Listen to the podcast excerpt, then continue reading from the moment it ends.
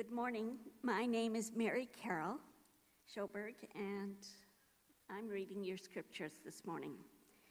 Today's Old Testament passage is from the book of Exodus, chapter 24, verses 12 to 18. The Lord said to Moses, Come up to me on the mountain and wait there and I will give you the tablets of stone, which the law and the commandments which I have written for their instruction. So Moses set out with his assistant Joshua, and Moses went up into the mountain of God. To the elders, he had said, Wait here for us until we come to you again. For Aaron and Hur are here with you. Whoever has a dispute may go to them. Then Moses went up on the mountain, and the cloud covered the mountain. The glory of the Lord settled on Mount Sinai, and the cloud covered it for six days. On the seventh day, he called to Moses out of the cloud. Now, the appearance of the glory of the Lord was like a devouring fire on the top of the mountain in the sight of the people of Israel. Moses entered the cloud and went up on the mountain. Moses was on the mountain for 40 days and 40 nights. This is the word of the Lord. Precarious, this. Oops, sorry, today's gospel reading is from the book of Matthew, way at the other end of the Bible. It's kind of nice that we're starting to read from this wonderful book up here. Does give the reader a little challenge. Matthew chapter 17, verses 1 to 9. Six days later, Jesus took with him Peter and James and his brother John and led them up a high mountain by themselves and he was transfigured before them, and his face shone like the sun, and his clothes became dazzling white. Suddenly, there appeared to them Moses and Elijah talking with Jesus. Then Peter said to Jesus, Lord, it is good for us to be here. If you wish, I will make thee three dwellings one for you, one for Moses, and one for Elijah. While he was still speaking, suddenly a bright cloud overshadowed them, and from the cloud a voice said, This is my Son, the Beloved. With him I am well pleased. Listen to him. When the disciples heard this, they fell to the ground and were overcome by fear. But Jesus came and touched them, saying, Get up, do not be afraid. And when they looked up and saw no one except Jesus himself alone, this is the gospel of Christ. Praise to you, Lord Jesus Christ.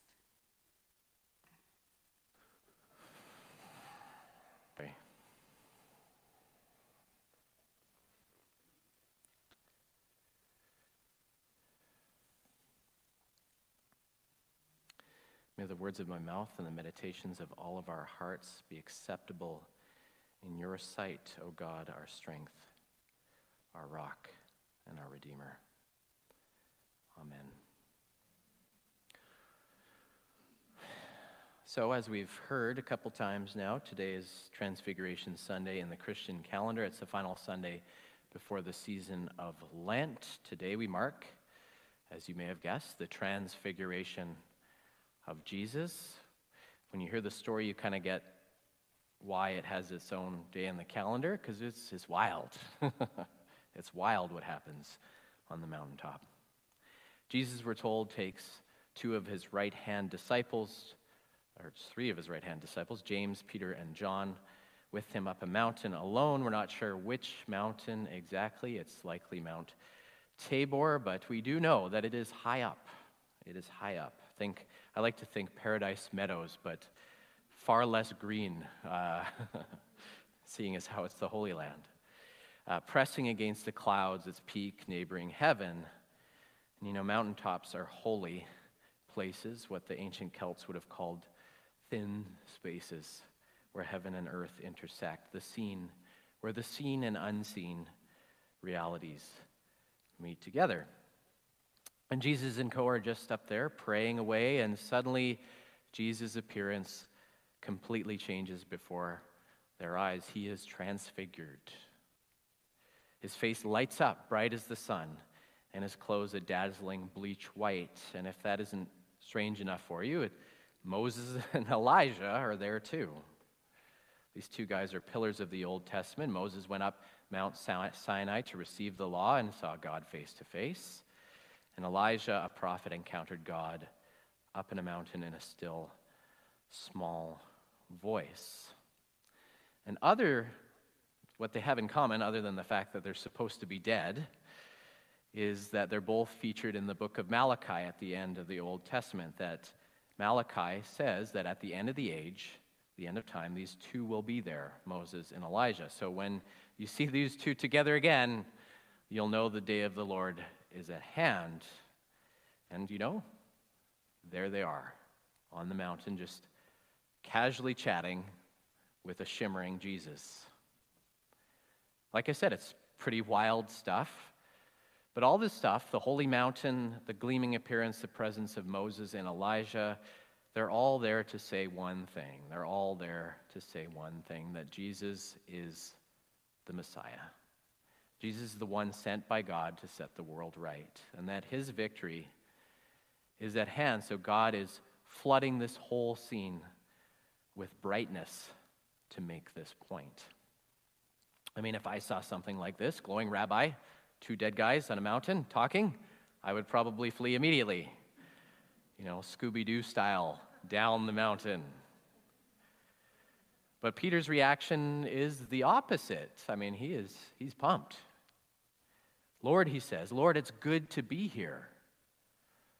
It's good to be here, he says. Truth, beauty, and goodness are in the air. I mean, it's clear that you're the Messiah, they, they say, and we're in the presence of God. We might as well set up camp a tent, you know, tents, one for you, one for Moses, one for Elijah, some for us. And we should just stay. We should just stay up here. Because when it comes to heaven, this is about as close as it gets. These guys have got just about as close to God as it gets.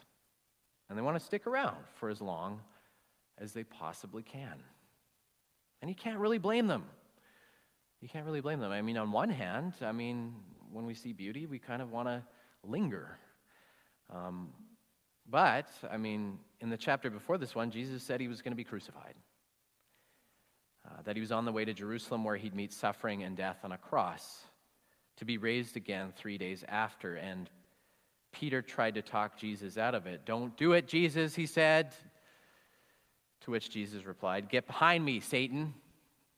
And, you know, tell us what you really think of Peter's idea, Jesus. Um, if you want to become my followers, Jesus said, let, let you, deny yourself and take up your cross and follow me. For those who want to save their life will lose it, and those who lose their life for my sake will find it. There's no going around it, Jesus says. For him, death, suffering, the cross, they're unavoidable. And anybody who wants to follow him is destined to end up the same way. To quote the late Jesuit priest and activist Daniel Berrigan if you want to follow Jesus, you better look good on wood.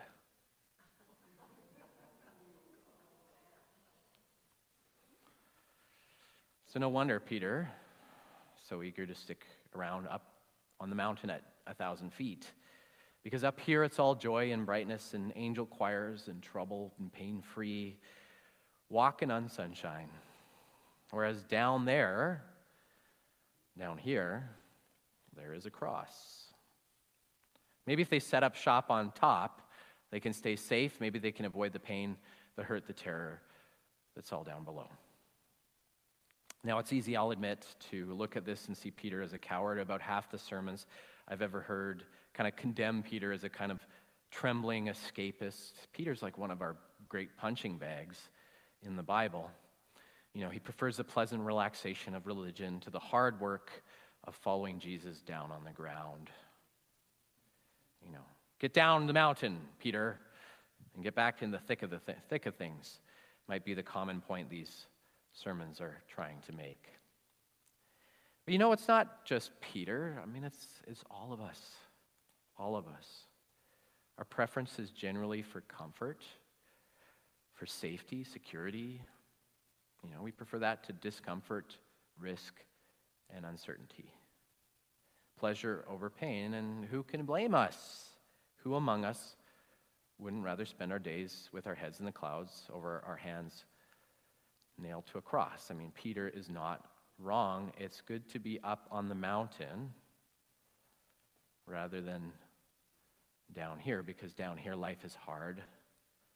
Pain stinks, problems at work, family conflict, childhood trauma, depression, anxiety, some of it our own making, some of it isn't. So who could blame us for wanting some kind of relief?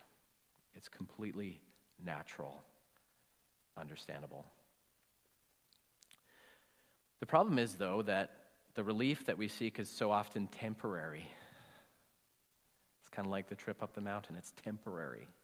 I mean, what difference could hanging out on a mountain actually make in the end?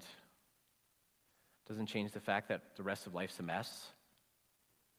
Not only that, but the relief we also seek can be incredibly destructive. I mean, let's be honest. One of the main reasons why we often turn to drinking, to using, sex, eating, constantly checking our phones, high mountain religious, seeking the high mountain religious experience. Name your poison of choice.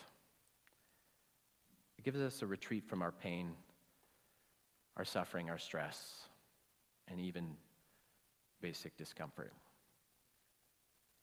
Which, like I said, is understandable, natural, even. There's no doubt of us, each of us has our own little mountaintop dwelling we like to hang out in over the cross that we face in the bottom, over the cross that is in the middle of life.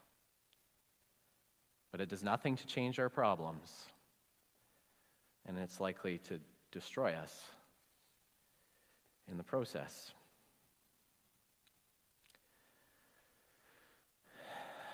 Sometimes it just doesn't make a difference. Most of the time, it just doesn't make a difference in our actual lives puts off, prolongs the pain. So, what does make a difference then? Back to the text, back to the scripture. As Peter's rolling out the canvas, and you know, he's got the sleeping bags, you know, he's got the Coleman out. it says, A bright cloud overshadows him and James and John. And it's not just airy mountain mist, it's not this horrible high overcast we have here today. But clouds are often signs of the presence of God, especially in the Old Testament. God's presence led the way for the Israelites out of slavery in Egypt. In fire by night and by way of cloud by day, we heard a very similar episode to this one, the Transfiguration. Our story deliberately echoes the story we heard from the Old Testament, Moses going up on the mountain earlier, too. So it's the presence of God. The cloud signifies the presence of God. And then from the cloud, a voice This is my Son, the beloved. With him I am well pleased. Listen to him. Pay attention. Listen to this guy. He knows what he's saying. The guy that told him that he was headed for the cross and needed to take up their own. Again, this guy's the Messiah for sure. Listen to what he says.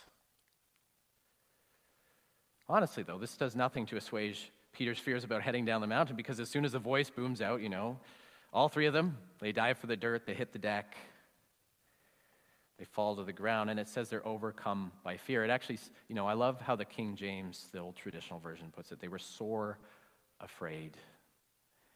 I mean, that's the same thing that, that, uh, that it says that uh, the angels experience when they meet, or that the shepherds experience when they meet the angels on Christmas. They were sore afraid. I mean, I guess reiterating just like, face your fears louder and harder doesn't seem to work with Peter and the gang. Even when God's the one saying it, hey, get down there. We need more than just cajoling, clearly. So, all three of them, Peter and James and John, are cowering. Their faces are buried in the dirt. And as they're doing this, Jesus, he just quietly sidles on in, as Jesus is wont to do. He comes, it says, and he touches them. You know, hand on the shoulder, hand on the head, we don't know, but he comes and he places a hand on the disciples. He reaches down and he touches them. And he says, Get up and do not be afraid. But when the three of them look up, it's just plain old Jesus, the gleaming robe, Moses, Elijah, they're all gone. The cloud with a voice, it's not there. And all that's left is plain old Jesus, his touch, his words. Get up and do not be afraid. You know, Jesus touches, he says, and the three of them peel themselves up off the ground. They find their feet and they head back down to the mountain, back down the mountain, back to the world of the cross. So, what makes the difference there? what makes a difference? A simple touch from Jesus' hand makes a difference. And simple words from Jesus' mouth get up, don't be afraid. What makes the difference? It's not the booming voice, no thunder, no fire, no earthquake. No. It's the still small voice of the compassionate Savior who they can see, who they can touch, who touches them. I mean, it's no accident that the get up is the same as the word used for resurrection. Just as Jesus earlier, earlier cured disease and death with a touch, his words raised Peter, John, and James out of the fear, out of fear and death, and he goes with them down to the world. Again, this is what the voice in the cloud meant. Like, listen to him when he says, Get up and don't be afraid. Listen to him. Get up, don't be afraid.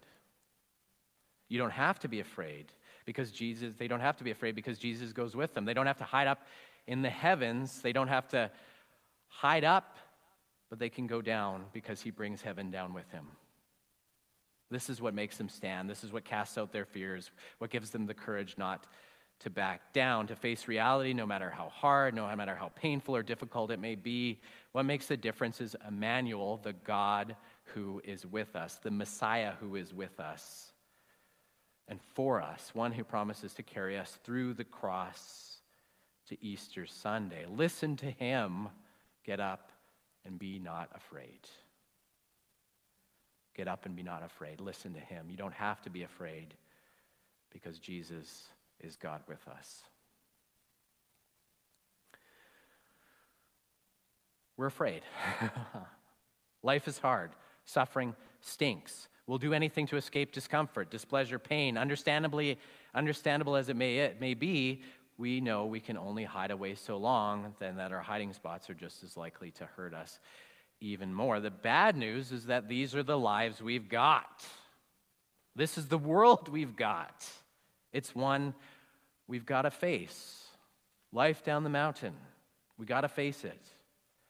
But the good news is that we can face it all on account of Jesus. In the face of Jesus, the light that is normally inaccessible has shone forth.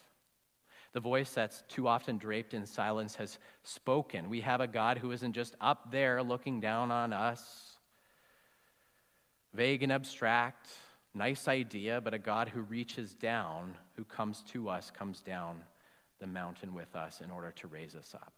I mean, it's no coincidence that this is the final reading before Lent, because Lent's where we learn to fear no evil, though we walk through the valley of the shadow of death. Lent's the season where we go down the mountain with Jesus into the depths of life. The good news is that in Jesus Christ, the unshakable power of divine love has come down to you in your suffering, to you in your sin, to you in your cowardice, pain, and your shame. He's come down to you and is putting a hand on you, saying, Right here, right now, get up and don't be afraid. So you should probably listen to him. Because God is with you and for you, you can abandon the tent. You can leave your many escape plans behind. You can quit ducking for cover and substances and all the other distracting avoidances that are keeping you pinned down. Instead, you can get up and not be afraid because God is with you. You can make your way down the mountain and embrace the cross of daily existence because we are more than conquerors through him who loved us. Listen to him, get up, and be not afraid. Listen to him, get up, and be not afraid. What has you running? What has you hiding? What is your favorite method of escape? Who or what are you hiding from and where? What do you use to hide? Where are you unable to go? Whatever the case, Jesus is already there. Let these words be to you both Jesus' hand on your shoulder and his divine voice ringing in your ear. Listen to him, hear him when he says, Get up and be not afraid. Get up and be not afraid. Get up and be not afraid because it's time to head back to, down the mountain. And you can head back down the mountain because God is with you wherever you need to go. Get up. Don't be afraid. Head down and live again already. Amen.